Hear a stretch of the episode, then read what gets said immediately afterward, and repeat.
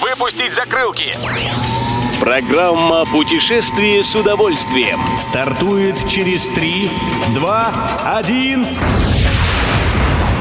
Приветствуем всех любителей путешествий, с вами Тимофей Гордеев. Сегодня в программе вы узнаете, какой отдых предложат в будущем туристическом кластере в Тульской области, как быстро хотят провести вакцинацию в Гоа и где в России открылись новые пункты выдачи виз в Испанию. Поехали!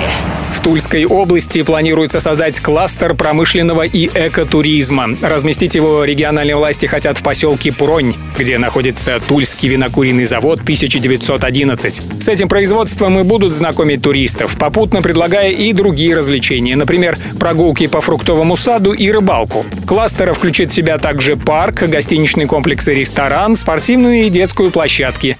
Для путешествующих на авто сделают полноценный кемпинг с парковками и местами для палаток. Кстати, в километрах 50 от поселка Пронь находится природный музей-заповедник Куликово поле. Так что автотуристам и туда можно будет заглянуть. Едем дальше. Индия, откуда поступают новости о новых штаммах коронавируса, все еще надеется в ближайшем будущем открыться для иностранных гостей.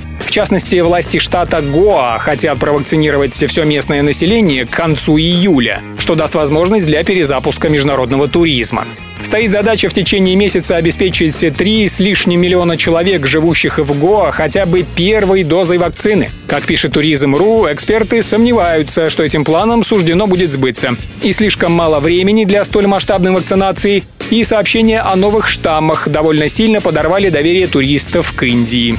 Таможня дает добро. Испания готовится к открытию границ Евросоюза для туристов. Чтобы в будущем отдохнуть на испанской земле могли как можно больше россиян, королевство расширяет свои возможности по выдаче виз на территории России.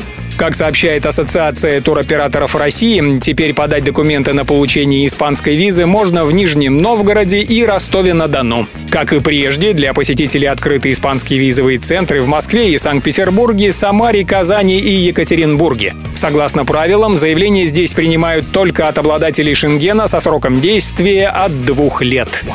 Любой из выпусков «Путешествие с удовольствием» можно послушать, подписавшись на официальный подкаст программ Дорожного радио. Подробности на сайте дорожное.ру. Дорожное радио вместе в пути. Программа «Путешествие с удовольствием». По будням в 14.30. Только на Дорожном радио.